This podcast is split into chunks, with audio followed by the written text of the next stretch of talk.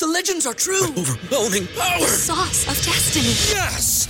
The most legendary sauce has arrived as McDonald's transforms into the anime world of WickDonald's. The greatest flavors unite in all new savory chili McDonald's sauce to make your 10-piece Wick Nuggets, fries, and Sprite ultra powerful. Unlock manga comics with every meal and sit down for a new anime short every week only at WickDonald's. Ba-da-ba-ba-ba, go! At participating McDonald's for a limited time while supplies last. Say goodbye to your credit card rewards. Greedy corporate mega stores, led by Walmart and Target, are pushing for a law in Congress to take away your hard earned cash back and travel points to line their pockets. The Durbin Marshall credit card bill would enact harmful credit card routing mandates that would end credit card rewards as we know it. If you love your credit card rewards, tell your lawmakers hands off my rewards. Tell them to oppose the Durbin Marshall credit card bill.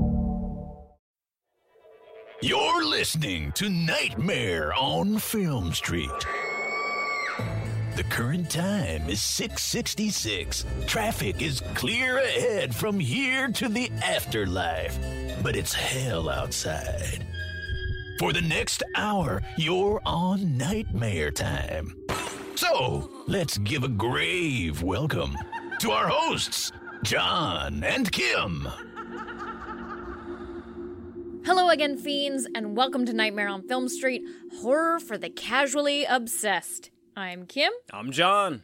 and this week we are taking you back to Camp Crystal Lake, the serene waters of Camp Crystal Lake, to talk the OG number one Friday the 13th from 1980 and the follow up sequel of many Friday the 13th Part 2 from 1981. Is it 81? Yeah. Wow. They pretty much work put a movie. fast. They pretty much put a movie out every year throughout the 80s. Well, summer camp is every summer, John. and no summer is complete without putting at least one of these movies on your on your summer horror watch list. Absolutely. right? You have to watch at least one Friday the 13th. I was going to say at least one summer camp movie, but I mean, you can you can watch Sleepaway Camp and a Friday the 13th movie and Oh, they call won't it judge you. No.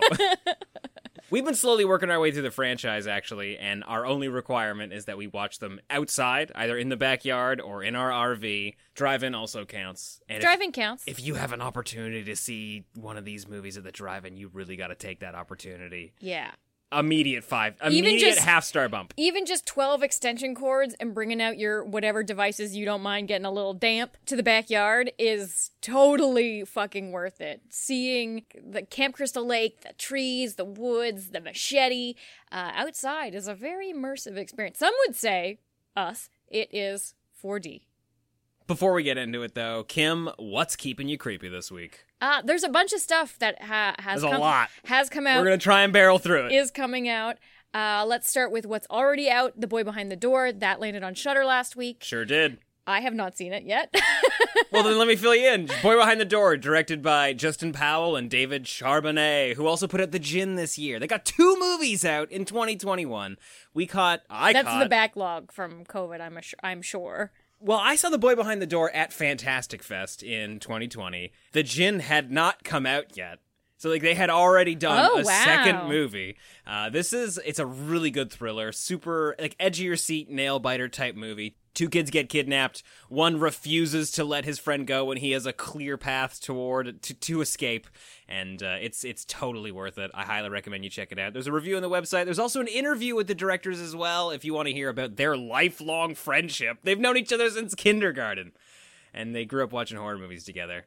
And you you can really see it in The Boy Behind the Door. And this week, Suicide Squad. How are we titling this one? I think it's the Suicide Squad. The Suicide Squad. Yeah. Follow up to the first Suicide Squad. I don't know how it works. I don't watch trailers, so I don't know if there's any connective tissue other than Harley Quinn. And is there one other person? That I think was- it might just be Harley Quinn. Wow. I'm not entirely sure. There's a sure. shark in this one. I, I do really appreciate that the trailers have been this fucking movie rocks. You should fucking see this fucking movie. I think that's an actual quote from James Gunn in the most recent trailer. Yay! I've heard some really good things from, you know, rumblings on the internet and a few people we know that got some early access to it. We are checking it out tomorrow, today, when this podcast lands. Yep. And uh, I'm sure we'll let you know our thoughts when once we see it. Can't wait. I hear it's the goriest big budget movie ever made. I oh, I hope they deliver on that promise. We're fully vaxxed now, so any opportunity to go to the theater, I'm like, yeah, I what what the Suicide Squad? What is okay? yeah, this will be our third trip back to the movie theater in a week. and a trip to the drive-in because we can't let the drive-in feel down or anything. Guys, all we do is watch movies. And then occasionally talk about them here on the podcast. That's kind of the reason why we started the podcast, John. Yeah. Last week, second movie back to the theater. First one was Zola. We saw The Green Knight, which Kim wrote a review for. She's probably more inclined to tell you what it's about than I am. Uh, I don't want to spoil it. It's a super spooky fantasy film. It's a period piece set in King Arthur times, you know, the Knights of the Round Table. It's about a really famous legend, a poem, a, a, an epic poem that uh, As comes, they all were. comes from, I think it's the 16th century, about uh, a valiant knight to be and a Christmas game. And that just so involves uh, some beheadings and uh, yeah, there's some really spooky stuff that I don't want to spoil. Like all epic journeys, uh, our character will meet a few people along the sides, and some of them are kind of scary kind of spooky.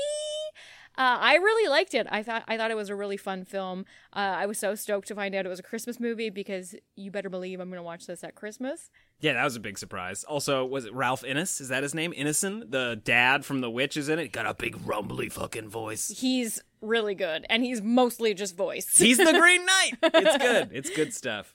But yeah, that's out in theaters now. A24. Obviously, you're going to see it if you like fantasy and you like dark stuff. Dev Patel is fucking outstanding. He's great in it. And he's got the best cloak. If you're looking for more stuff to watch, more new horror, the Fantasia International Film Festival kicks off today, August 5th. It runs through to August 25th. We're covering it for the website. We'll, Woo! we'll be talking about it here on the podcast as, uh, you know, in the What's Creepy, Keeping Us Creepy segments throughout the rest of the month. We've had a chance to see a few movies so far. We can't talk about any of them, really, except for a sci fi movie that we saw called Beyond the Infinite Two Minutes. Which, Super cute. Oh, so good. It's essentially a time travel version of One Cut of the Dead. Um, oh, that's a great description. well, it- it's it's all shot in one take. It's done by a theater troupe, and the idea is that they can see two minutes into the future, and guess what? They abuse that power. it's it's super great, really charming. There's a whole ton of other movies playing at Fantasia. I highly recommend you check it out. The Night House is one of them, uh, which I'm sure you've heard plenty about. David Bruckner's new movie. Right? Uh, there are a whole ton of indie horror, big budget horror. It's it's just the the programming at Fantasia is always great. Uh, because they pick some of the weirdest movies that you've never heard of. We saw a fucking movie called The Sadness that Are we allowed to talk about it? I don't. I, what do I say? It's a sort of zombie movie, sort of infection movie. It's got a whole ton of fucking gore, guys. Oh, You're it's gonna balls to the wall. it's nuts, and that's probably all we're allowed to say about it. but that's that's one I'd recommend checking out. But you know, not immediately after eating a full meal. Yeah, and of course, we're going to be giving you all the highlights from our Fantasia coverage and like all of our favorite stuff. We'll keep you posted here uh, on the podcast and as well on our website. Check out all the coverage there, nofspodcast.com. And before we send you out, we just have a few Fiend Clubby announcements. If you're a fan of the podcast and you want to join the Fiend Club, that is at nofspodcast.com slash Fiend Club. This Friday, we are kicking off our August long watch party of Friday the 13th, the series. We are watching the first three episodes on Friday night at 8 p.m. Eastern. All the information is at nofspodcast.com slash fiend club in the posts section. And we're then going to be watching them almost every Friday. I know there's a Friday the 13th this month. Uh, it's al- Unfortunately, we will not be doing a streaming event on that night. It's also the height of the Perseids meteor shower, so we're going to be camping then. And I suggest you do so as well. Where better to spend a Friday the 13th in the summer than Ooh, out and- looking at some fucking stars and getting scared? I didn't even think about that. What So- happens if we get murdered? then somebody else is going to have to carry on the watch party because we're doing it the following two Fridays. Okay. Um, but all the dates and information, like I said, are at nofspodcast.com slash fiend club, and you can join for six bucks a month. I've never seen these shows. I I've heard a lot about them. I'm really excited to check them out. And, you know, it gives you the opportunity to talk with your fellow fiends. There's a live chat portion that we just sort of joke around throughout all of these episodes. And we build pre-shows for every single episode. So if you want to see some some spooky commercials and some Halloween I'll content, give you I'll give you a teaser. Uh, the first season was from 1987, so it's going to be some 1987 shit. Oh, that means uh, Friday the Thirteenth Part Six. So we'll, we'll fit a trailer in for that. Some we'll find some TV spots. It'll be perfect. But enough news. Let's get back to Camp Crystal Lake for the inaugural uh, opening of after the terrifying things that happened there. You were gonna say inaugural murder, but you realized Previously, there were previous murders. Uh, the first movie of the franchise.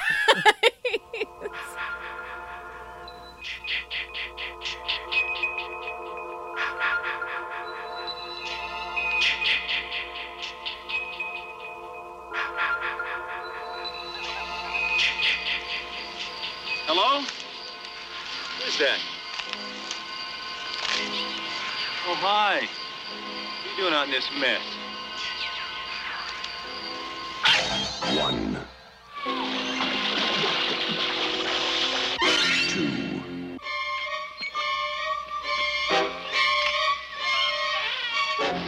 You're doomed. You're all doomed. Three.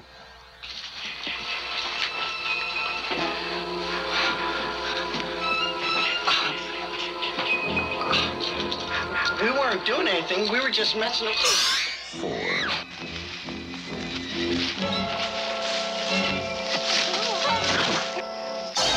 Five. Six.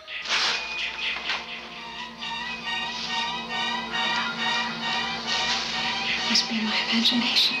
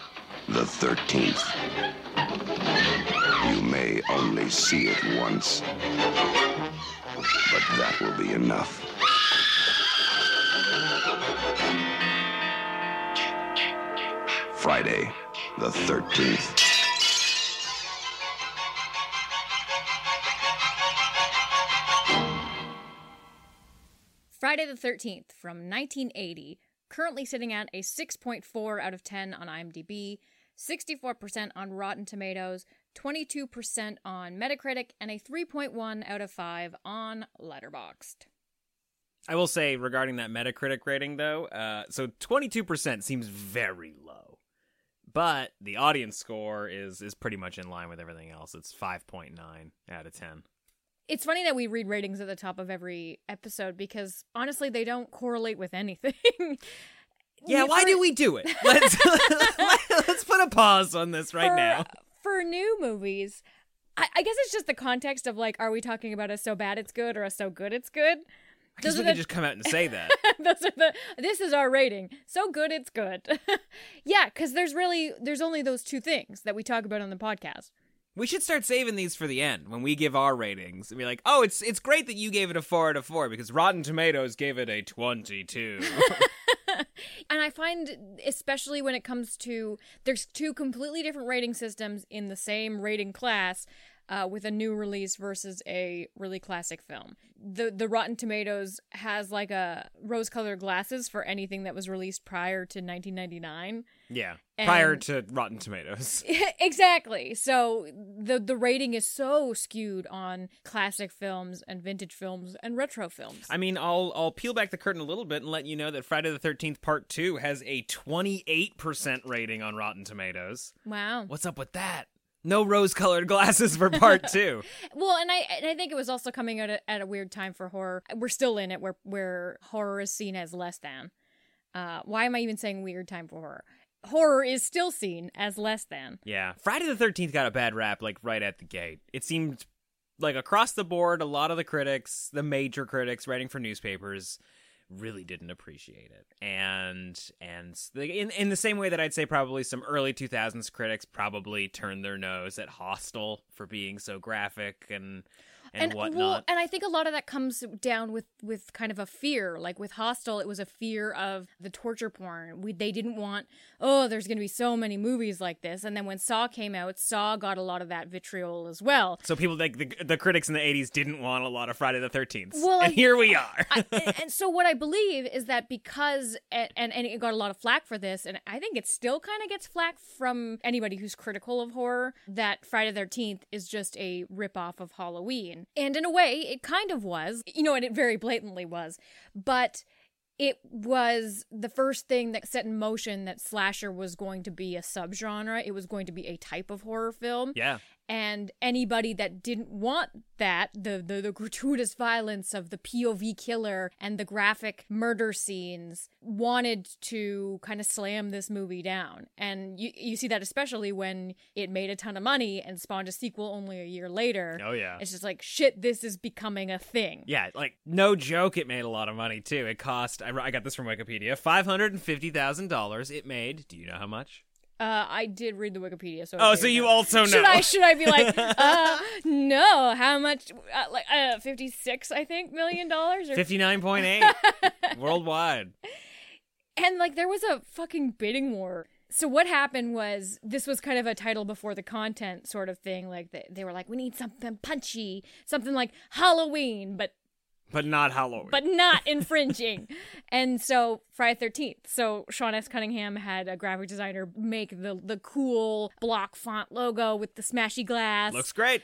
before they had written the script or anything. So I don't even know how much of the story they had developed at that point.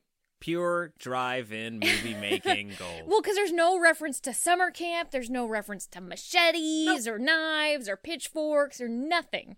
And it doesn't tell you anything about the movie. But the title, which is fucking bomb. and it got buzz. And it got buzz. And it got bought and made bank. yeah, a lot of money. Holy shit, did it make a lot of money? And w- this movie does get a lot of flack for being kind of a Halloween ripoff, but I think it's a good ripoff. I If think it- it's a fantastic yeah, ripoff. for being a ripoff, and you can really see it. It is hundred percent a ripoff. The- like from start to finish, it's a great ripoff. ripoff is such a bold word. Yeah, I know, and it's eh, whatever. So you saw somebody who made a movie that was really successful, and you decided I also want to make a movie like that that's really successful. It's not like this was the first movie Sean S. Cunningham had made. You know, he's worked with Wes Craven before this. He's uh, he's directing it. Who who cares? It doesn't fucking matter. Yeah. It's crazy to me that this movie, that like when you watch it as just a single film, it's crazy that it made this much money and then also that it has uh, 11 12 sequels? Well, and there's something so unique about the premise in that so we need the same kind of um, the vibe and the elements. So like we need the vulnerable teenagers, and, and we can't do babysitters. Babysitters are done, and Halloween night is done. So but they- what are counselors but babysitters Yeah, so they they pivot to summer, to the summer camp vibe, which is so foreign to horror because it's such a positive experience. Everybody who went to summer camp or grew up at summer camp or was a counselor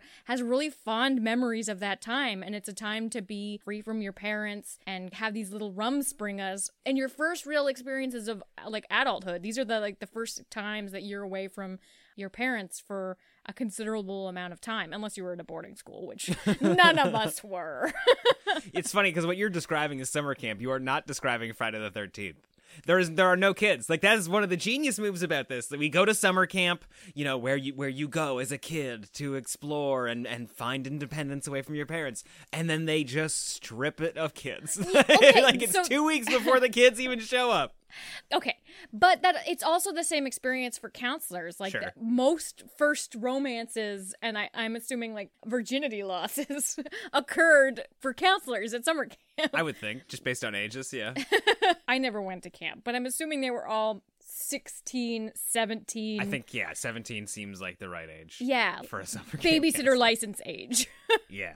Something that I think one of the biggest strengths I think this movie has, which is uh, arguably, I guess, a ripoff from Halloween, which is another thing that I don't think Halloween gets enough credit for, is the hangout vibe. Halloween has significantly less of a hangout vibe. There's a really good hangout. I was going to bring that up too. Yeah. There's such a good hangout vibe. That is the thing that I love the most about this movie is how chill it is. It's just like a fun night in the middle of summer. It's it's just a group of kids hanging out, getting some work done, playing board games, strip Monopoly, uh, you know, having a few drinks and kicking back. It's just a bunch of people hanging out. It is such a vibe. Yeah, and to be fair, we don't get a lot of opportunity to, to see characters like this nowadays because filmmaking, especially studio filmmaking, is so efficient. Oh, this is yeah, this for a modern movie, this meanders. Like, yeah, no, it totally meanders. If but this movie was written today, they would say your second act sucks. All of it is bad. why are they talking about their favorite fucking ice cream? By the way, if I was an ice cream, I would be mint chocolate chip. John? If I was an ice cream, Tiger Stripe, baby. Remember that ice cream that no one liked? it was Wasn't orange that and technically black. a fucking sorbet? I have no idea. I Who loved, are you? loved how it looked. I hated, Never liked it. I Got it all the time. Didn't love it. I hated sorbet because they would put it in a cone like it was ice cream, but that shit was not hard enough to be cone worthy. It would be all over your hands by the time you got to the car. Oh, that. and then mom would be like, "Lean out the window! You're gonna get on my full street." That never happened, but I'm sure for somebody it did. definitely. Super Kid was a big was a big winner for me when I, I was a big younger. super kid, or like that shitty bubblegum ice cream where like the bubblegum was all like, eh, we good." were pink, but now we're not. Uh, but yeah, the teenagers, Yeah, so real, hanging out. uh, just talking about ice cream and shit, kind of like we just were. And yeah, it is kind of meandery, but It has a hot summer day vibe. yeah, And, and, I don't think you can you can't underscore how great and how hard that is to capture. Well, and the setup of this film too is the murders are all so isolated that all of your living characters don't know that that summer vibe has been quashed until the very fucking end of the movie when there's only one left. I'm so happy you said that because that is such a weird move for a slasher movie. No, okay, sure, this came like early slasher stuff, but like, how many other slasher movies can you name where no one knows people are dying? No one. no, Uh, like, it happens for a bit, and like normally you get like that first act fun where Sure, some yeah. people die, but eventually somebody discovers them, and then it's like, oh fuck. yeah, it's it's almost like they realize that you can't do that for every movie, and that's why Jason starts staging bodies. Like, why does he display bodies? It's like because they can't all be two hours of I wonder where my friends went. Like, you can't you can't do that for ten movies. It's such a weird move, and I don't think I've ever noticed how strange it is. Yeah, I almost wanted to pause when Alice finally discovers I think it's Bill's body at the the generator and he's all like hung up on the arrows. Yeah. That is the first time that somebody's been like alerted to, oh shit, something's going down and then not dying immediately. Yeah, well, she's the last one. Does anybody else discover a body? no, because everybody dies solo. I mean, apart from that bunk bed situation, but bunk beds are secret. secret things happen Yeah, on bunk beds. they had sex underneath the dead body. They didn't even know he was there. which was wonderful. Oh, it's great. Man, Yeah. it, and that, that like, that's the other thing too. Like, obviously, Tom Savini did the practical effects for this movie. Everybody probably knows that, and they still look good in 2021. You know, normally you get a movie that's got a 4K restoration, and you're like, ugh, I can see the seams. Like, I yeah, can, the the Kevin Bacon death is so good. still good. You almost get sick of hearing people talk about it. Like, oh, this is one of the best kills. This is uh, it's on every list that comes out. Like best kills in a slasher movie, best kills in the 80s. But yeah, it's good. And there's still some kind of ambiguity with the murders too, because some of them are done off camera. Like Bill is murdered off camera. The girl in the archery Brenda, range, yeah. she goes into the archery range and the lights go on, and we're just like, she dead. yeah, you're definitely dead, Brenda. Sorry. And uh the fuck, I, there's too many counselors. I'm so There's a lot of. I, I was thinking Uh, about that while we were watching. It's like, shit, this is gonna be tough. and I have their names open, but it's just I wrote them all down too. it's beyond me. The guy at the beginning who's like, "What's that noise?" Dead. Oh, that's. Oh, what's ooh, Ned? Ned. Ned sounds right. I'm assuming you you read the Wikipedia page, but I do have a fun fact for you. Uh-huh. So if you I did not read the whole Wikipedia. Okay, if you know it already, just pretend to act like super flabbergasted. Like this is like blowing your friggin' mind. Okay. So Bill. I think uh, I know this. I didn't read it from the Wikipedia page. Oh, but I- no! it's Bing Crosby's son. Yeah! Why couldn't you let you fucking play along, you fuck? I'm sorry. I should have. Isn't that weird? It blew my fucking mind. Yeah. Uh, I think he's an investment banker now. Oh, is he? Yeah. That's great. Can you imagine being like, I died in the original Friday the 13th? He probably brings that up at every Halloween party. Okay, I, I, an- I, I invented the prankster kill. okay, I have another like casting fun fact for you. Okay. That hopefully you do not know. I'm okay. So the kid uh, who played Jason in Yeah. that big final like blah canoe, Yeah. and I guess also the drowning sequence. Yeah, young Jason. Yeah. Uh, I think it's Ari Lehman. okay. He is in a punk rock slash metal band. No shit. Called the First Jason. No way. Yeah. Good for him. That's so fucking cool. Are they good? Are they on Spotify? Can I you listen to them? yeah. I didn't have time to do Further research. research required. That's all right. I bet they're great. So, so casting wise, I thought I, I had also read that Annie, the the first camp counselor to be killed in present day 1980, did an audition. Uh, it, it seems like some other people didn't audition either. It's just like Sean S. Cunningham was like, "You're in the movie." like, just, she was well, you need a bunch of teenagers. Like, yeah, she was auditioning for something else, and the casting director was like, "Yeah, you're no good for this, but I do need a cute camp counselor, and you look like a camp counselor, and you're on set tomorrow." So she was, and she, I think she did all of her stuff in one day, which is great because she's like at a gas station, in a truck, killed in the woods, in another jeep, so all in one day. Efficient day of shooting. That is crazy. Yeah, independent film, man. And I think an argument could be made that she maybe should have been the final girl. Like when you think about slasher formulas and who characters are and whatnot. There was no formula. Well, sure.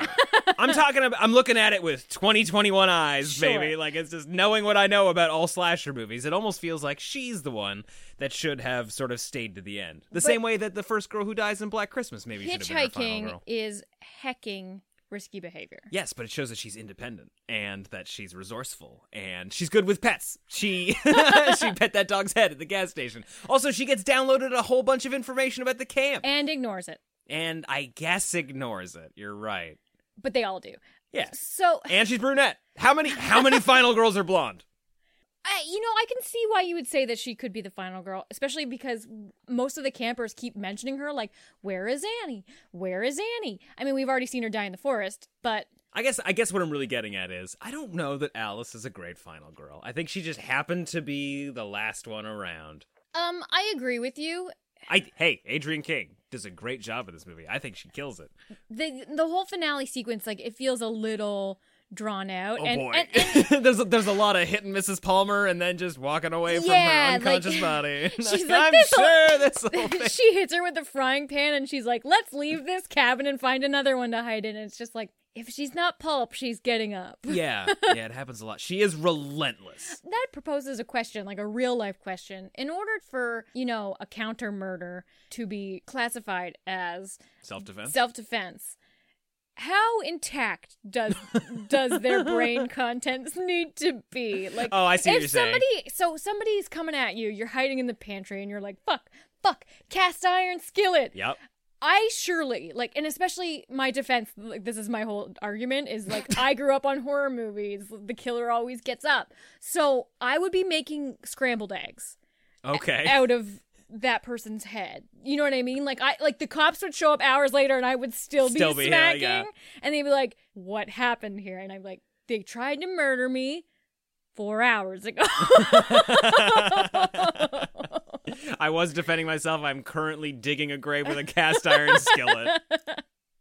I that's a great question. Yeah. I guess you don't want it to look too close to a slasher style killing that it doesn't look like you killed everybody. Yeah, it's a lot Because when they come, when they show up, they will be your word against it there, against no one else's. yeah, like it's a lot l- less ambiguous if, say, you had a gun and you were like to the brain, and then you just like kept shooting. Yeah. But like with a frying pan, at least get some blood to trickle out of the ear before you stop. You know what I mean? Like she's getting up. yeah, this this is what's great about horror movies because you put yourself in that situation. Like I wouldn't do that. I wouldn't stop hitting. And She just she kept being like, "Subdued, run away! Subdued, run yeah. away!" Yeah, because I mean, like that, she's just like a nice girl who's just kind-hearted and wouldn't hurt a fly. So she only hits her attacker once.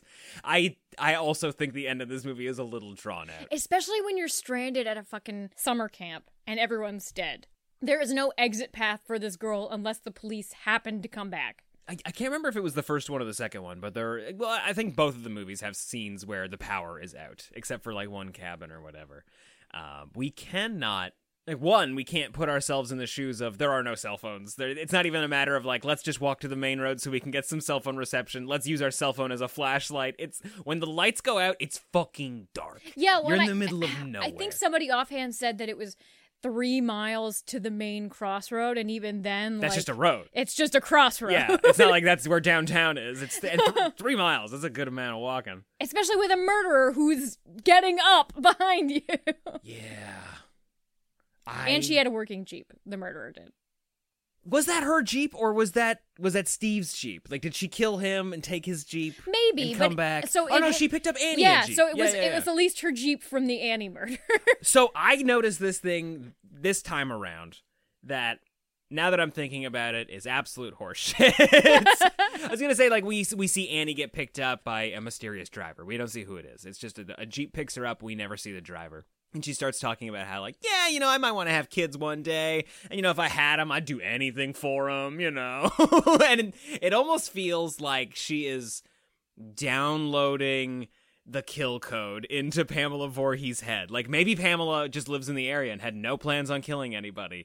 And then she picked up this girl and this girl started talking about motherhood and she was just like snapped and then and killed her and killed everybody else at camp. And she thinks it's because like she ah when I heard that that they were opening the camp, I couldn't let them do that again, so I had to come back and murder you all. like she did actually genuinely pick up Annie to hit to to like to get- be a nice woman.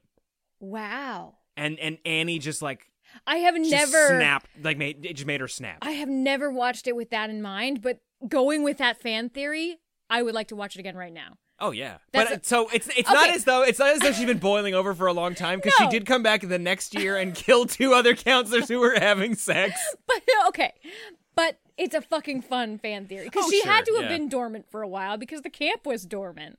I, well, I think the camp went out of business after she killed those two counselors, and I guess they never solved. The And then murder. she was like, "There, no more fornication, sons being murdered." yeah, which is silly for her because like the one place Negligent teens, homicide. one place teens are gonna go have sex and get neg- negligently homicided are at abandoned camps, right? Or negligently homicide. Yes, that is true. But yeah, I, I think that's I think that's maybe bullshit. Uh, but I, I like I like looking at it that way. It's fun head canon.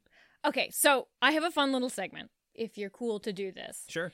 so we kind of exist in the post Friday Thirteenth space where we came into watching this movie knowing the killer was Yeah. Pamela Voorhees. Now I tried really hard when we watched it last Oh, to night get in that headspace. to try to just like I'm Alice and and all my friends are dead. I just discovered them. This jeep has come up. It's pouring rain. I'm super scared and this kind looking Okay. mom figure comes up Yeah.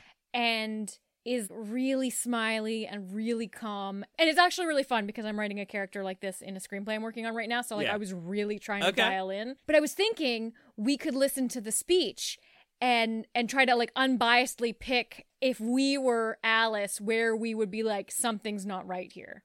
Okay. Or like if you were the audience member in in 1980 at the drive-in and you're like, "Woo, this woman's come."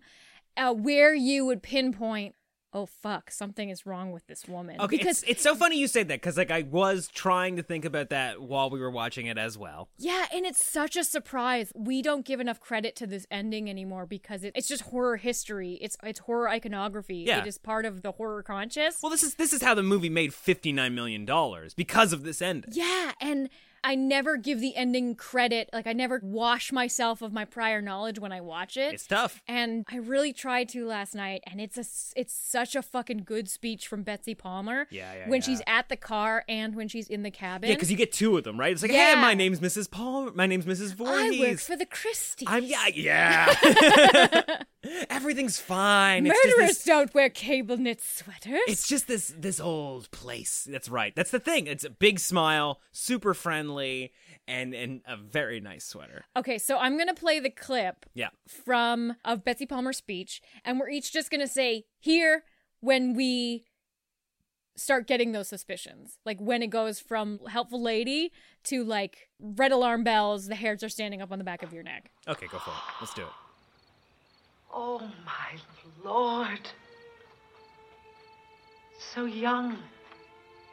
So pretty. Oh, what monster could have done this? So far, so good. Very. She's Bill's upset. up I don't know though. The pretty thing. Oh, Okay, well, oh, that's true. Steve should never have opened this place again. There's been too much trouble here.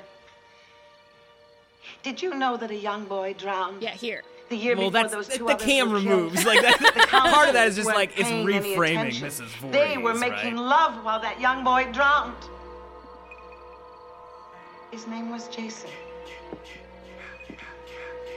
I was working the day that it happened. She does seem to Preparing talk a lot about this kid. Here. Like that's like so. I I guess. I guess I'm also here with I'm here with Alice. Like I figured it out when she figures every it out. Like, no, wait a was- minute. We're Help me, bench. He wasn't a She's very got good a swimmer. lot of layers on. Damn. We can go now, dear. I think we should wait for Mr. Christie. Now, now you're just like real, real uncomfortable. Like you had your you had your suspicions, and now you are absolutely certain.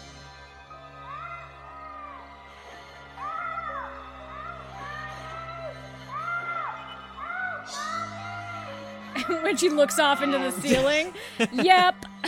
okay, okay. So we, we we we know where we would have figured out whether or not you know our our fight or flight would have would have kicked in. You're out of the obviously out of the cottage way before I am.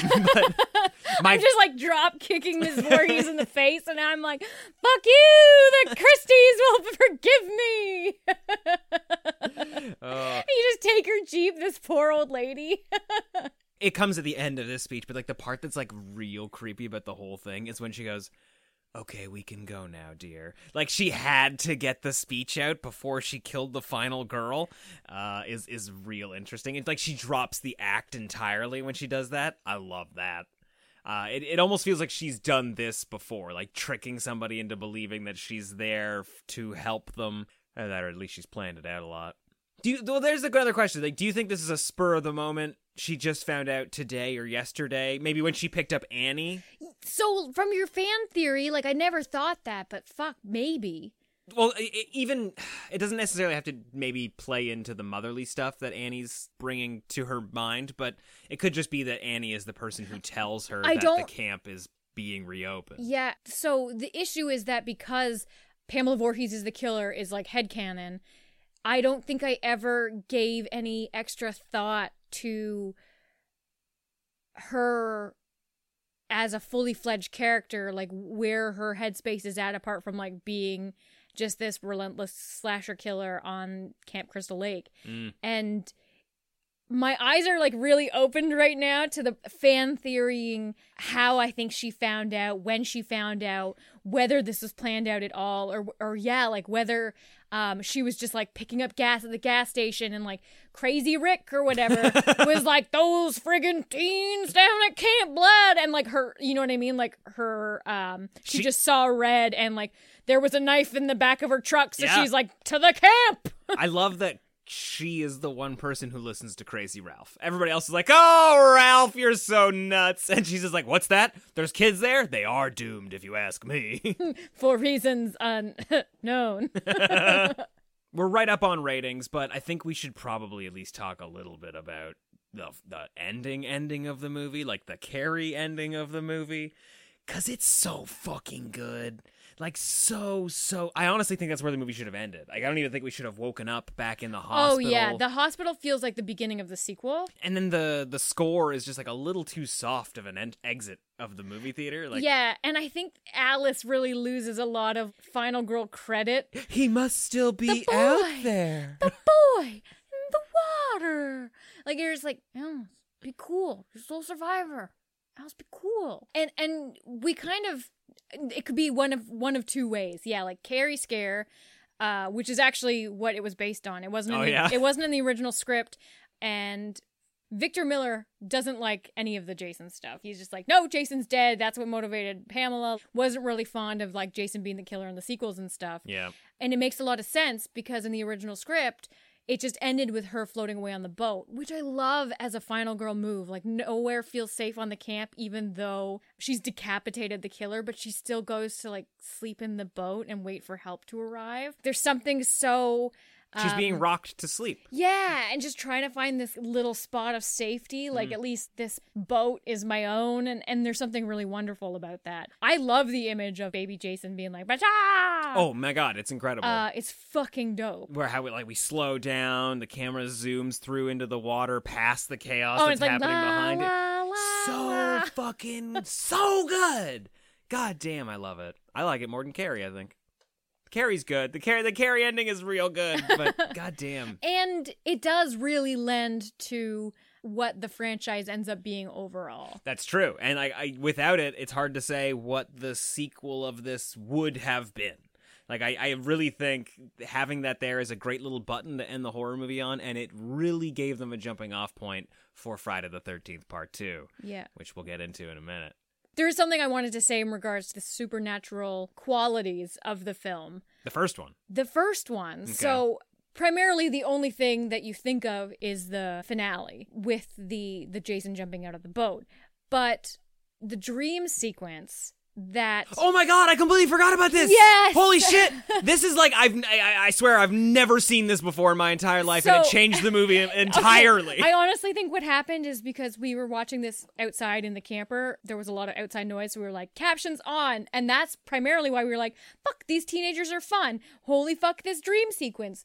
So this is kind of early in the day before the storm happens. Marcy and Kevin Bacon are hanging out. Yep. And she tells him about this recurring nightmare she's had and why she's afraid of thunderstorms. And it's very fucking meta. Yeah, because she she's dreamt that she's standing in the rain and the rain turns to blood and she can't is it that she can't open her eyes or she can't move her hands or something? The point is she's had a nightmare since childhood Of the rain turning to blood. of the rain turning to blood. She brings it up to Kevin Bacon because the thunderclouds are rolling in. They are staying at Camp Blood, unbeknownst to her. Annie is dead in the woods just outside of camp, and Ned is dead in a cabin on a top bunk that they're about to have sex underneath. And she dies in the shower. Isn't it, so isn't that part of the dream that she's having a shower and the water turns to blood? Fuck, now I don't remember. she calls it her shower dream. That's right. She calls it the shower because it's a shower of blood. Oh man. And then she dies in the fucking shower. There's also the sequence where one of the girls hears and the fucking captions say young Jason, which is yeah. which is like Ugh. I don't love that. There is there is a young person, maybe even a a, a young girl's voice, uh, the uh, screaming for help from the woods. Yeah, and like help me A- and it's kind of like this memory flashback of uh, little Jason drowning. What if it is? What if it isn't Mrs. Voorhees in the woods pretending to be her hus- her son? Well, I think that's something supernatural about it, and I think the the finale and that dream really bring that moment to this possibility of is something supernatural here happening here? Like maybe On Friday the thirteenth. yeah, like maybe it is haunted. Yeah. And Pamela Voorhees, who's this this very real human being, is like tapping into the ghost of her son, who's Yeah, who's yeah, yeah. like this sad spirit that actually haunts the lake. It's something that I've never seen in this movie before. The idea that they're playing with the supernatural abilities or or happenings of Friday the 13th as a day, like weird things happen on Friday the 13th. Like I think it's also a full moon that night. Uh, and and yeah, like I don't you know the, the the fact that I've seen this movie I don't know a dozen times or more and I, that's I've never picked up on any of that is maybe a sign that it wasn't done properly or I've just never paid attention because this is this is very much like a hang out with your friends kind of movie. yeah, right? and I think a lot of it comes down to the fact that they're wa- we're watching this retroactively, so we have the vision of this big hulking Jason Voorhees traditional slasher disposable teens horror. So we're not giving any credence or any real attention to the little nuances that in all due respect came before that stuff. Yeah, if you were watching this movie in 1980 in a world where none of the other Friday the 13th movies exist, that stuff probably all would have stood out. You're probably right. Like it would have been like, wow, they're really setting the groundwork. What's happening? we got like, some weird stuff here and there. Is and- that little boy ghost murdering people? Yeah. I so I've never watched it with that vibe because unfortunately like I came into it knowing the killer. Yeah, again, eh, because it is Friday the 13th, and you're thinking, like, how is a day going to kill people? You know, like, in, in, in some sense. Like, I also love that the title card is like breaking a mirror. Is that what it's supposed to be breaking? like Oh, it's true. bad luck. you know, I eh. think I think it's just trying to play up on Friday the Thirteenth being a day where bad things happen, unexplained things happen, like stuff that could potentially end your life that you you don't understand. So a lot of times people pose the question like if you could watch one movie again um, with like no awareness of it a lot of people say psycho or exorcist i honestly think i would choose at this point friday the 13th to watch this movie with no prior knowledge to it for the first time Well, because I know Like, what in my a vacuum my yeah. react, I know what my reaction would be to seeing a movie like Psycho or The Sixth Sense for the first time with my br- my mind erased of any knowledge of it. But you're right, Friday the Thirteenth, it might play like fucking gangbusters, right? Like how how else did a bunch of people who maybe normally don't watch horror movies go out and tell all of their friends, "You gotta fucking see this Friday the Thirteenth movie"? Holy shit! Honestly summer too fucking summer summer camp movie where a bunch of teenagers get murdered like yeah. it's not a big sell john it's just like Well, it came, right. it came out in May. It was before summer camp season. Uh, also, brilliant move of, of the filmmakers to put this out on Mother's Day weekend. Like, holy shit, was Oh, that a that's good. great, great idea? that's good Yeah. So, with all that in mind, what's your rating of Friday the 13th, Kim?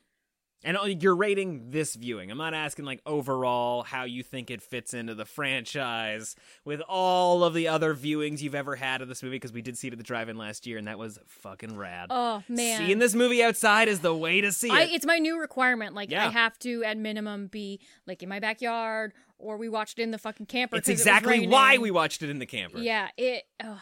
Okay. Uh. um. You know, I always kind of waver on this one a little bit, but Same, I. I same.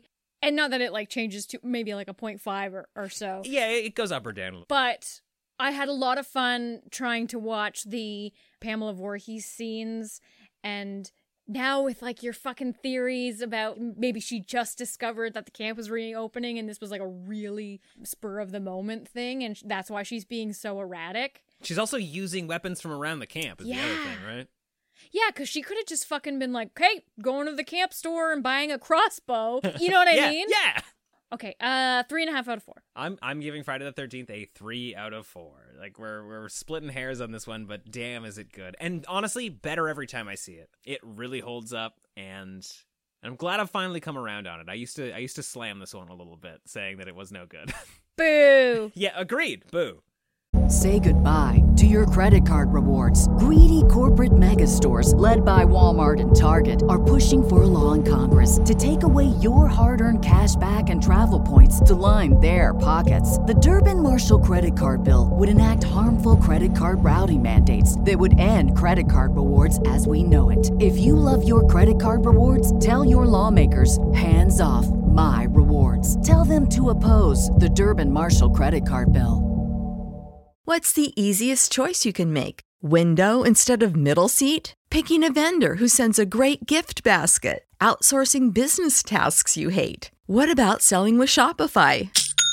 Whether you're selling a little or a lot, Shopify helps you do your thing, however you cha-ching. Shopify is the global commerce platform that helps you sell at every stage of your business. From the launch your online shop stage to the first real life store stage, all the way to the did we just hit a million orders stage? Shopify's there to help you grow. Whether you're selling scented soap or offering outdoor outfits, Shopify helps you sell. Wherever and whatever you're selling, Shopify's got you covered. Sign up for a $1 per month trial period at shopify.com slash try. Go to shopify.com slash try now to grow your business, no matter what stage you're in. Shopify.com slash try. Moving on, we're going to talk about the sequel that changed everything. It's it's a movie that really sent the franchise in the direction that we all know and love. Um, a, a movie that completely upends the the entire story building of the first film. We're talking about Friday the Thirteenth Part Two.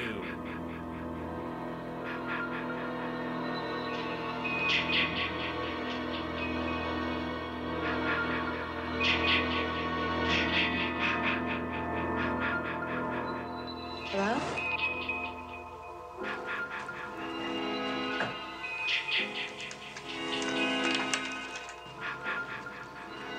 On a June night in 1980, Friday the 13th, 12 of her friends were murdered.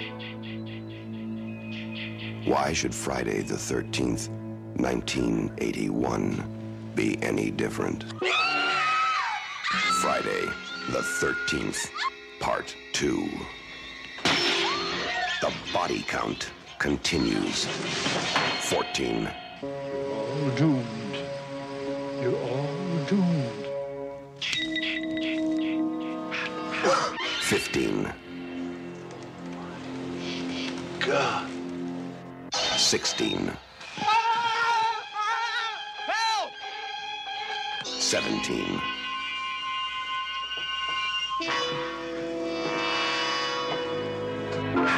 18.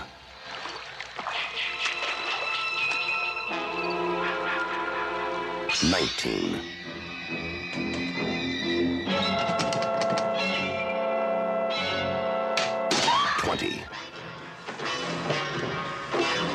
21. 22. 23. Sandra? Jeff?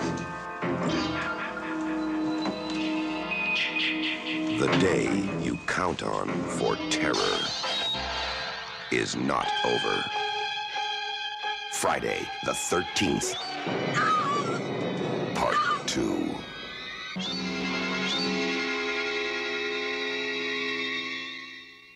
Friday the 13th, Part 2 from 1981, though set five years later. Yep. Currently sitting at 6.1 out of 10 on IMDb, 28% on Rotten Tomatoes, Boo. 26% on Metacritic, and a 3.1 out of 5 on Letterboxd. Yeah, Rotten Tomatoes and Metacritic hate these movies. I really like Part 2. Yeah. I Yeah. I really really like part 2 and I know we've talked about them kind of before briefly on the podcast and I have no idea what I said it prior. That's perfect. Uh I dig it. Yeah, I think it's great. I will say though, watching them back to back, the beginning of Oh, part two boy. is inexcusable.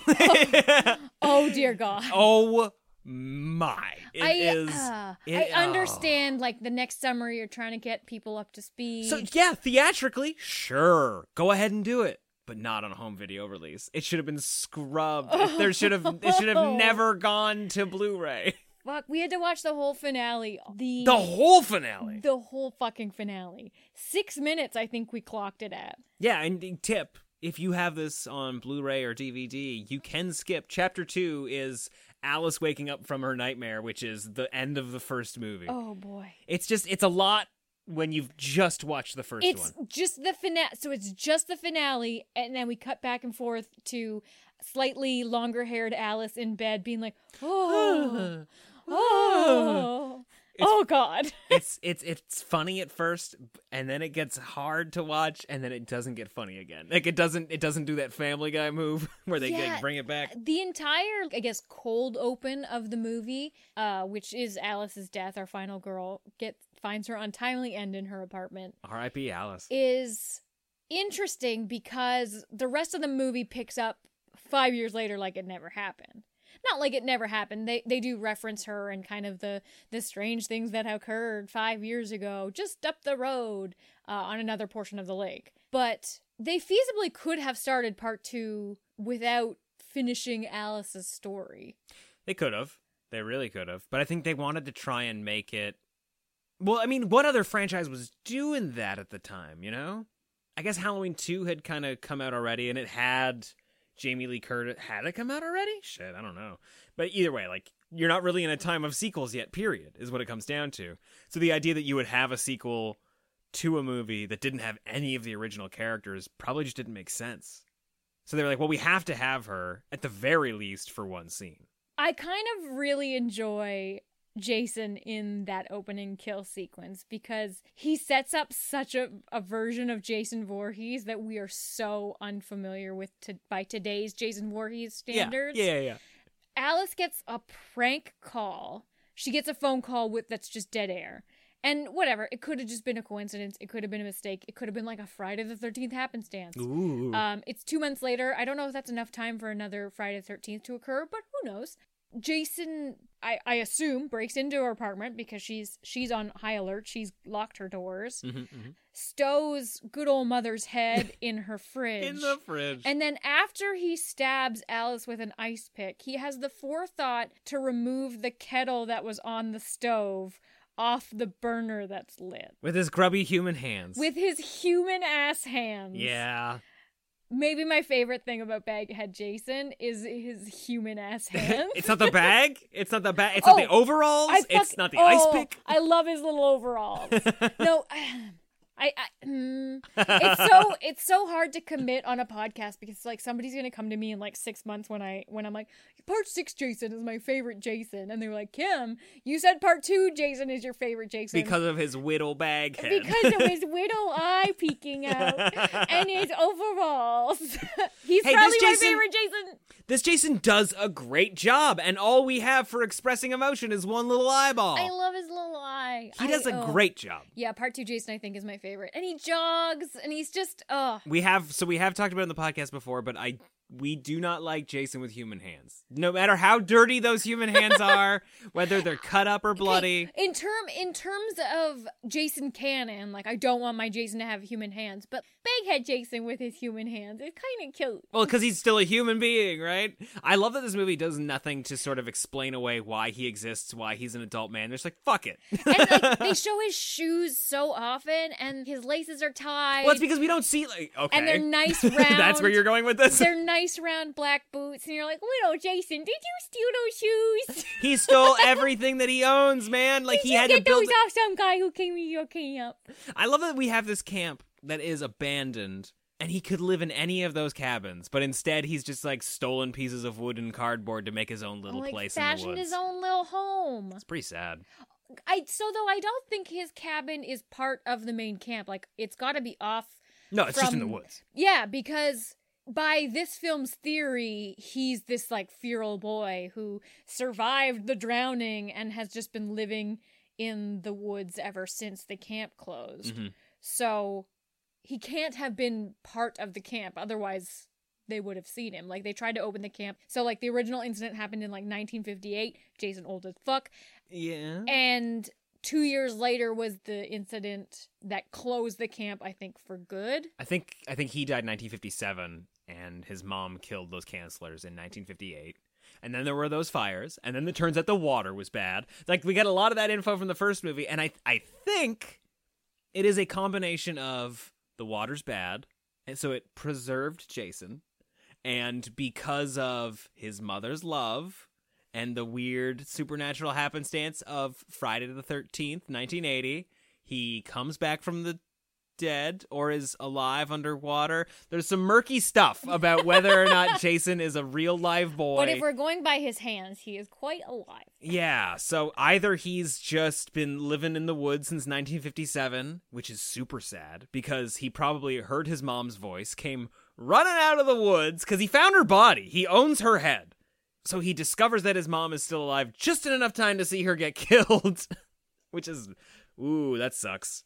What's sadder that he's he's like resurrected from the dead as like a as a as a, as a horrible person who does nothing but murder, or Oh. just somebody who's lived in the woods and is now seeking revenge for everybody that has killed his mother and ruined his life. Yeah, I don't understand the logic. No, and I don't think we're supposed to. It doesn't matter. Yeah, Like, because if he was alive enough to grow into like a full ass six foot something, I'm gonna say six, six foot six tall male, six seven if you add the bag height sure. and the, the black shoes. Uh huh. Pamela and him could have had loves that whole time. They could have been a happy family. She could have been like, oh, crying by Crystal Lake, my son's dead. And he'd be like, not true, mama. And she would have been like, oh, my Jason. And he would have been like, we're together forever. That conversation totally happened. It was just all in his head. They are still a hers.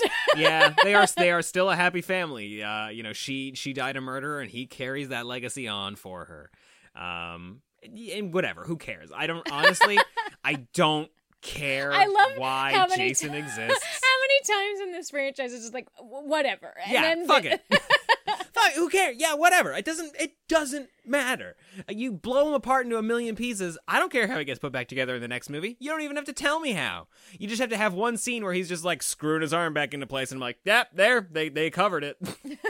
He's a bot. yeah, I'm fine with it. I don't care. He's here. I'm happy for it. And these kids are even better than the first round of kids, right? Especially Ginny. Ginny is She's leaps and so bounds ahead of. Alice. Oh, sorry, Alice. She's yeah, so good. Apologies.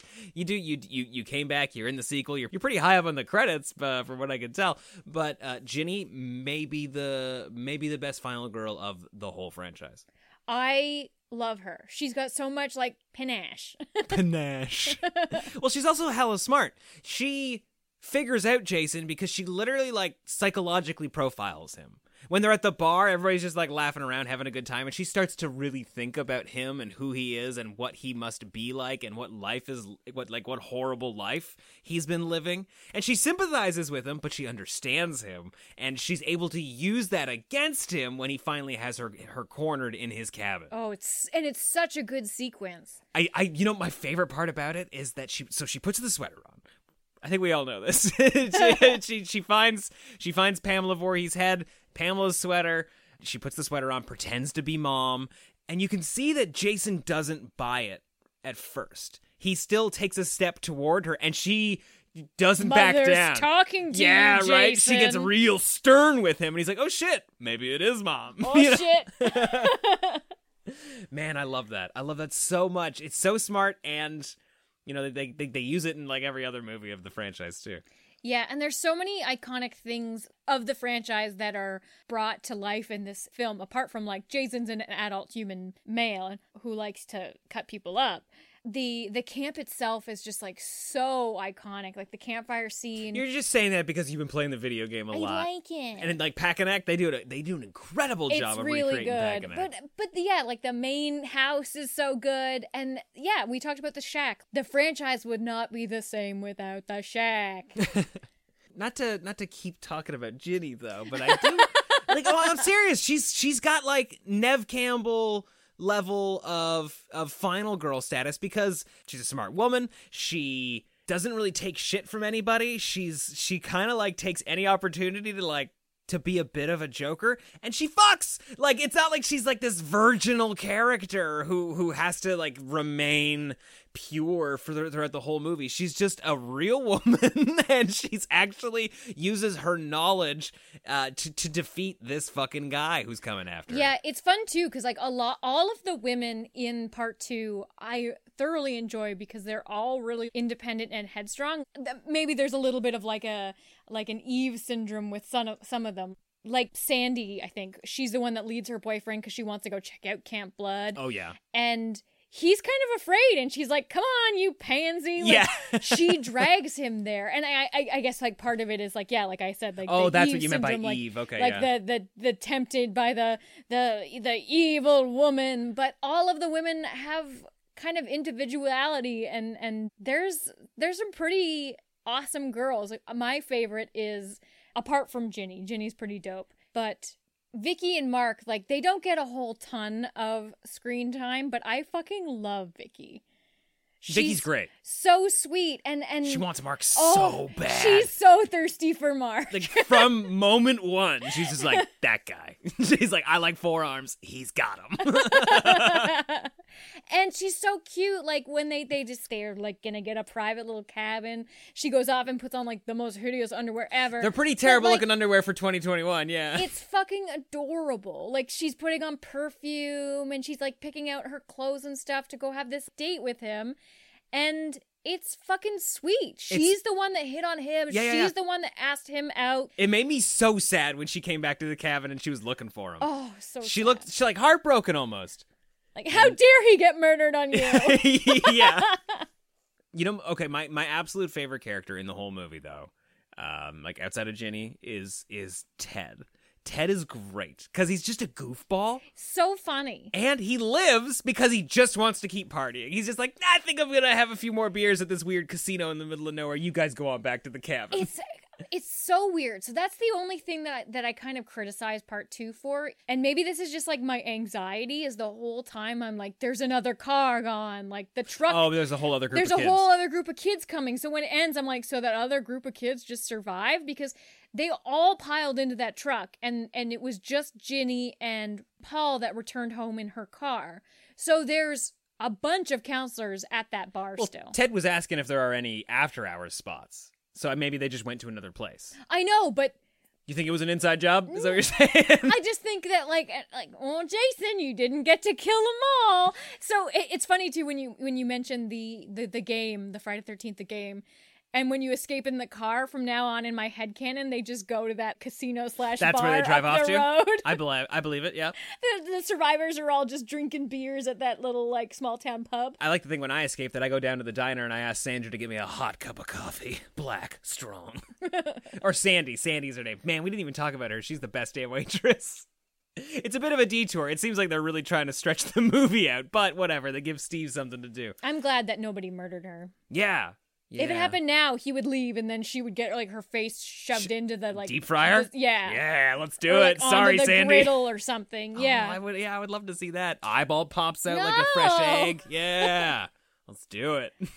so and and speaking of the the kind of the weird loose end of of half the camp being gone and not returning and there there's no kind of finale for them At Oh, the- like they don't show up when the cops are there, and they're like, "Holy shit!" yeah so at the end it's really ambiguous we think that it's paul and ginny that are left that that are at the camp of the core camp group Yeah. paul and ginny are left and muffin muffin makes a surprise return Right? Little muffin Muffin made it. and then Jason does his Carrie surprise where he breaks through the window and he's like, bah! And we get that like one time only Jason has hair design. Yeah, Jason's got locks. He looks like the beast in human form. He's Sure. he's got big luxurious locks, French braidable. And then she wakes up in a gurney and the ambulance is there. Paul is nowhere to be seen, but there's nobody else. Like Ted hasn't returned. Yeah. It's daytime. Like what the fuck is going on? I mean, it's not a great final closing thing, but like there, there is there they. He has to get away in order to kill another day, right? Like there has to be some sort of way for him to slip out the back door in order for him to to come back for part three. Yeah, but it just leaves it so like if you're if you're ending on two alone, it leaves it so ambiguous as to what was real and where it actually ended. You I'm with I you. I'm with you on that. Because yeah. she could have never seen. Well, the reports are definitely going to go down. Like, what are you talking about? That couldn't be Jason. Jason died 30 years ago. You're nuts. Like- She's obviously traumatized because she saw one of her friends kill all of her other friends. I think that's maybe what they're leaning toward. Yeah, it's just so weird that we don't see Paul or Ted or any of the returned counselors. Yeah. Or like the, there's no like police officer like pushing up to the ambulance and the paramedics being like, "Leave her alone," being like, "What happened here? We found your friend dead." Yeah, Like, that makes that, that that would make sense. You're right. Like that is that is a little bit of a weak point for it.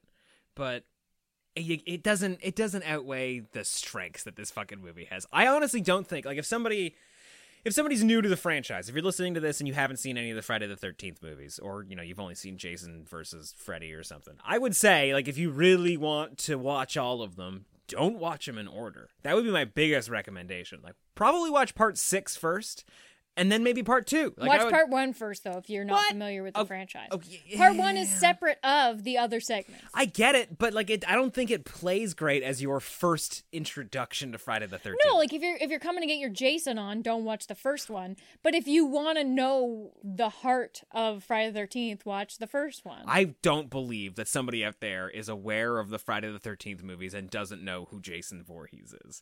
So like I think it's it's hard to just pick one and and like I, I well I guess what I'm saying is. If you're new to the franchise, I, I think you're going to spend the whole time waiting for the hockey mask. And then you're going to still wait for the hockey mask for like two more movies. I see. I would go part two, part three, part six. So we're, And we're pretty we're pretty much recommending the same movies, just in a different order. Is what, part two, what part three, part six, the 2009 remake because it gives you Yeah, it's no- all of oh, those yeah. again. Yeah, yeah. If, And if you're if you're like under 25 and you're freshly new to the franchise, you should probably be watching the remake very close, like very very early on in your in your franchise binge. yeah, and then Freddy vs. Jason, and then Sure. uh, Jason goes to hell, and then not the other one. Wow!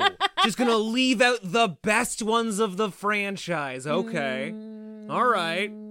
Kim didn't even mention the final chapter. Arguably, could could be the best of the franchise, and then you have everyone's personal favorite, Jason Takes Manhattan. John, get your list away from my list. I, they are out, absolute opposite lists. your list is too close to my list. Hey, I gotta say, like, if if Ginny isn't the best final girl of the franchise, it's Freddy Krueger. Kim. Is it Kim, the girl from?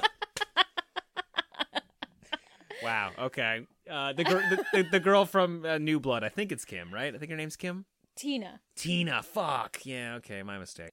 Okay. Well, let's let's stop talking about the franchise as a whole because You, you started this. you and I, I did. You and I, you and I come at these movies from completely different angles. Like I really respect the ones that work that are serious because like there are definitely two types of Friday the Thirteenth movies. There are the serious, scary. This is a horror movie movie, and then you you cross that bridge like once you get to part six, and it's just like, hey, this is goofball town, baby. like, and I hope you're ready for it. And those are those are some of my favorites. I think of the serious movies, part two is the best, and I, I I honestly think it's one of the best horror movie sequels of all time. Not just because it's like got great kills and is just shot really well and has awesome characters, but because it completely pivots and changes the the entire thing. I guess that's only good because there are another 10 movies after it. Like if if this franchise ended at 2 or 3, I'd probably be like, "Oh, well, number 2 sucks cuz that's where everything went wrong. They should have stuck with mom or or something." But uh, I I love how they just made it Jason and they they did their best not to try and answer any of the questions everyone No, had about they that. really fucking committed. yeah, they're like, yeah, we'll get to it in I don't know part eight or something. Maybe we'll talk about it in, in in another movie. But for now, it's he's just a big old boy with a big bag on his head, and he's ready to kill you. How do you feel about the? this is another one of my so of my of my part two bones. Yeah. Funny enough, like plot continuity is not a bone at all. It's just the weird anxiety I have about the other campers not. That is like a weird thing It to bugs okay. me the whole movie. I All right. cannot get into the movie because I'm like the other. Where are the other kid, the unaccounted for children? you would make a great camp counselor. buddy system? so the other thing is the fact that this isn't a summer camp. It is a It's a training camp- center, It's a camp for counselors. well, I mean, uh, none of these are really summer camps. Like part three, it's just like a cottage on that lake. Part four, another cottage on that lake. All right, I don't even think it's on that lake. I think it's just close to the hospital where Jason Voorhees is brought. Part five is somewhere else entirely. Part six, I, part six is the only movie that actually has a summer camp and kids at the camp. Part one was a summer camp. They were just fixing it up. There yes, but the summer camp's not open. You know, like it's it's it's. But just, this one is like the most absurd thing ever. A camp for like counselor training. more absurd than space. Like, more absurd the than most, teenagers in space. I stand by what I said. okay, sure. Um, fine. It's smart because eh, they know you don't want kids around. We need a summer camp, but we can't have kids because they really are noisy. They're such a drag. Uh, yeah. They're a real drag if Jason steps on one. but it if is. one gets yeeted into the lake. I don't know anybody who. Jesus, I don't. I, don't- I don't know anybody who's Oh, I would gone. pay good money to see Jason yeet a kid. Carry on.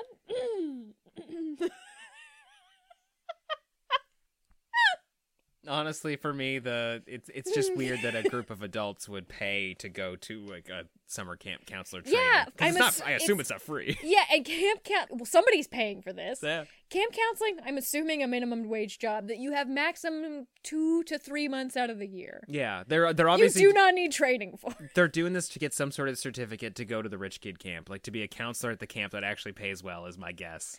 Yeah, I, I guess I buy that. Like a country clubbers camp. Yeah, like the camp at the other end The of the camp lake that in has Meatballs. horses. Yeah. It- it's ten thousand dollars a week when you get to kill a human being on the last day. You're like, what? What would you like to see Jason do if he was at a camp that had kids at it? um, I don't know. Tie a kid's feet to the flagpole and raise him up, like in a thunderstorm. The kid gets like, shot by lightning. It's fucking canoe day, and he just appears out of the water, and he's just like Flipping tipping canoes. That sounds good. I'm into that. on his way to ki- like to kill the sexually active ages. I mean, it remi- yeah, it reminds me that we haven't talked about any of the kills really in this outside of outside of Alice's death at the beginning with the ice pick, which is good. I like it. oh yeah, ice picks are super upsetting. Very, very, very. But- but what's your favorite kill in the movie?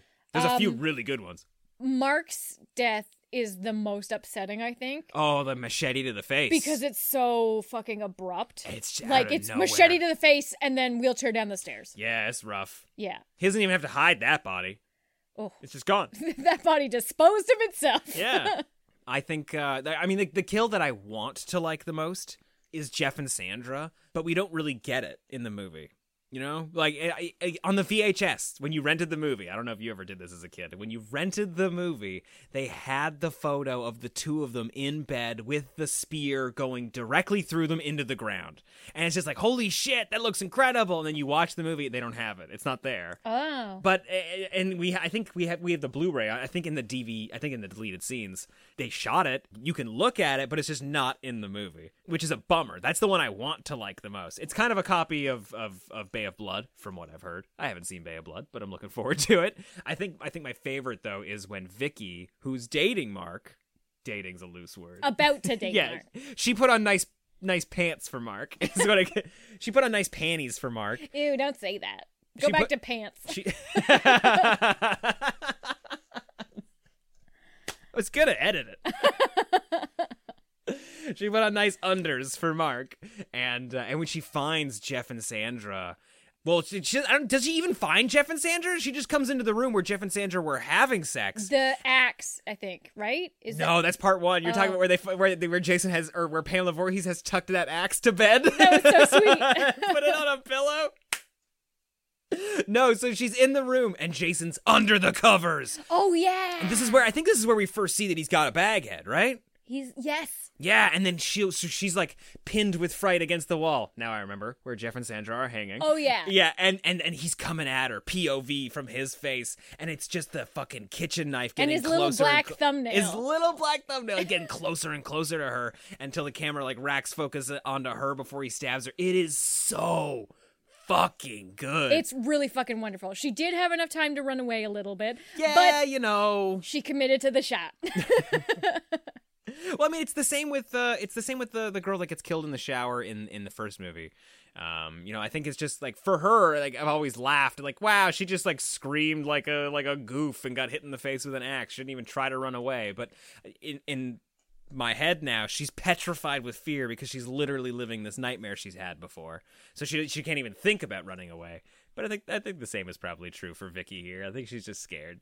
Poor Vicky. Baghead coming out of the covers is shot so well. Yeah. Him rising up is such a traditionally scary moment and we're not we're not familiar with Jason Voorhees at this No, point. no, no, no, no. That's fucking spooky. You could even argue that like you're just you don't know who's killing. Like there's there's still some mystery to it, right? Because the first movie we don't know who the killer is. We maybe think it's one of the kids. Turns out to be the mom of a kid who died at the camp. The second movie, we we established very early it's definitely not her because her head is in the fridge. Mhm. You know, like horror movies, just because somebody got their head cut off doesn't mean they're not back and killing again in the second one, right? But we know it's not her. But who could it be? I think maybe a bunch of people probably guessed it's it's Jason. I have no idea. But there is there is at least an air of mystery that you don't know who this could have been. Yeah, and he's genuinely scary when they start showing him. And I know, like, he's got his human hands and his, his little round little boots, and he runs around with his no depth perception. So there's one moment that I am genuinely still terrified about to this day. And okay, there's one jump scare that gets me. Yeah. Um, it's a really good jump scare. But it's when Ginny and Rob are running through the downstairs of that lodge and they go into the back half of the lodge and it's dark Mhm. and Ginny goes Oh my God, "There's yes!" someone in this room with us But she can't she can't You quite can't- see them and and, we she doesn't can't know. fucking quite see them and then you see baghead Baghead. Jason coming after him and she's like there's someone in this room like that she- is a real good moment. she it's She really, senses it. Oh, like it's really ineffective to not like go after him or attack him, but I I understand that like fight or flight motion where you just choose announcing fight or flight, like where you're just like frightened. okay, so that, that- I completely forgot about that. That really fucking works. That's that's almost just as good as Michael Myers just like fading in from the fucking darkness, right?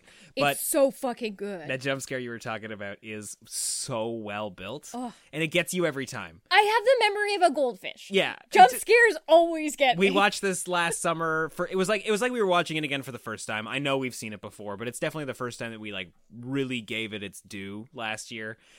And there is a jump scare where Ginny has like first encountered Jason and she's trying to escape. I think it's right after the there's someone in this room moment. She's barricaded herself in the, The kitchen. bathroom. The bathroom. And she's she's like holding onto that door so fucking hard, but she can see that like, oh, I can get out of this window if I just make it over. And she like just gets over there in time and bam, Jason comes slamming through the window. It sounds so boring to talk about on a podcast, No, but I'm telling you, in the good. fucking movie it works. Oh. And it it makes Kim jump out of her goddamn skin like every time. like butt off the seat. I like, knew it was coming, and I just didn't like say anything. Like a fucking cat with a cucumber behind.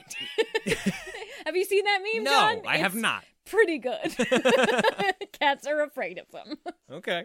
Oh, it, yeah, yeah, every time. Every fucking time. I always forget because I'm just like, oh, letting go of the door, letting go of the window. It's Which great, one?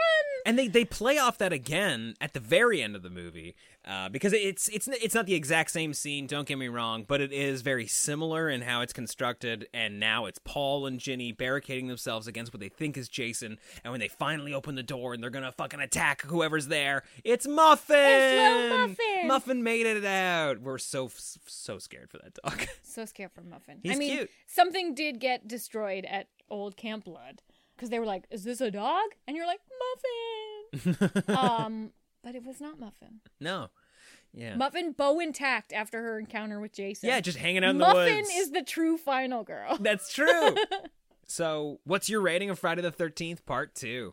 Okay. Um fuck. This is hard. This is so hard. It's almost like you you kind of need to watch them all so you can just assemble them in an order. Yeah, yeah, yeah. to rate them. I'm really looking forward to rewatching all of these so I can finally get my definitive ranking down. I'm I, I, do every really want to watch part 3 now. Okay, so as an individual movie, very fucking scary. Such a great final girl. Love all the female characters. Love almost everything about it except for the anxiety I have about the campers that are gone. That is such a weird thing. Shut up, John. uh, three and a half out of four. Yeah, I'm also giving this a three and a half out of four. You like this as much as the first one? I do. Okay, I like this more than the first one, obviously, but my god, are they both good? Yeah, it's a hard choice. It's so hard. And I think my ratings would change if I was trying to compare them to each other. That's that is the problem, right? And when you're doing your your full franchise ranking, actually, you know what? It's a little easier to do your full franchise ranking because you get to go. I like this one more than this yeah, one. this you one more you're than just like one." assembling them. But watching them individually and trying to like and I'm trying to ignore all of the periphery stuff, like all the stuff I know about the franchise and all the stuff that that's come before and come after and like my favorite versions of Jason are different than other people's favorite versions of Jason. Yeah. I'm just trying to watch this for what it is. Honestly, by the if I do that for all of them, I'm probably going to be like 3.5 across the board. there well that's and that's the thing and i i know we were trying not to talk about the franchise as a whole we have failed at that in both halves of this episode so uh, uh-oh but i really think friday the 13th is maybe the best fr- horror franchise we've had. It is it at least at the very least the returns on investment are just as good every time. It's maybe got one like at the end of the day you've probably only got one maybe two movies that you don't like personally. But they've all got something good they've all got something great and worthwhile. And you, you can't really say that about every other franchise. I'd say like if we're really just comparing it to say halloween and nightmare on elm street Mhm. like those Like are the your, three juggernauts. yeah those are your three main hitters i guess you could lump Ch- you know chucky and child's play in there if you really wanted to friday the 13th wins yeah, it's got way more hits than the other ones. for overall consistency. Yeah. absolutely. It might also just be that we only watch them at the summertime, and that is the absolute right time to watch them. and you it's know? so fucking hard to hate on summer vibes. Yeah. All the fucking short shorts in these movies, how can you hate them? There are a lot of short shorts, Like, and they're so not always many. warmer than people you would expect. it's mostly the boys. Three and a half out of four from the both of us.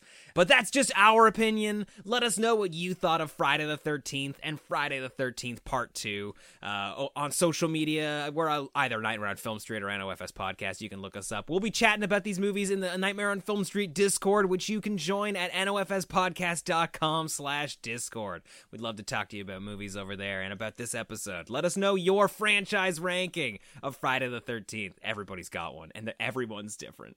That's what I so love true. about these. Yeah. It's so fucking true. What's your What's your least favorite? Ah, everybody's least favorite is the same. yeah. Which sucks because it has one of the best kills of the whole franchise. And it's got a really cool opening. yeah, that's the thing. That's the problem, right? Like even the worst movie has some stuff that I will fight tooth and nail for. And it also has the fucking inaugural Freddy glove in the franchise. yeah, suck it, Gene Siskel. These movies are great. And if you're a fan of Nightmare on Film Street and you haven't already subscribed, hit that subscribe button. And if you can leave us a five star rating and review wherever you're grabbing this, that would help us so much in growing the show and getting it in front of more fiends. And if you've been a longtime fiend and you want more Nightmare on Film Street, you want to hang out with us more with our live streams and watch parties, join us in the Fiend Club. It's only six bucks a month. All of the donations go right back into Nightmare on Film Street and supporting our contributors and everything we do here. That is at nofspodcast.com slash fiend club. Uh, our next watch party is not yet announced, but the Fiend Club will be going to summer camp, and we're going to be doing a really fun watch party sequence through the month month of August, and we would love if you joined us. That is at nofspodcast.com slash fiend club. but until next time, I'm John. I'm Kim. Stay creepy. It appears you made it out alive, but we'll get you next time. Help us to grow the horde. Leave a five star review on Apple Podcasts or wherever you subscribe. More terror can be found lurking on our website, nofspodcast.com. Until next time, stay creepy, fiends.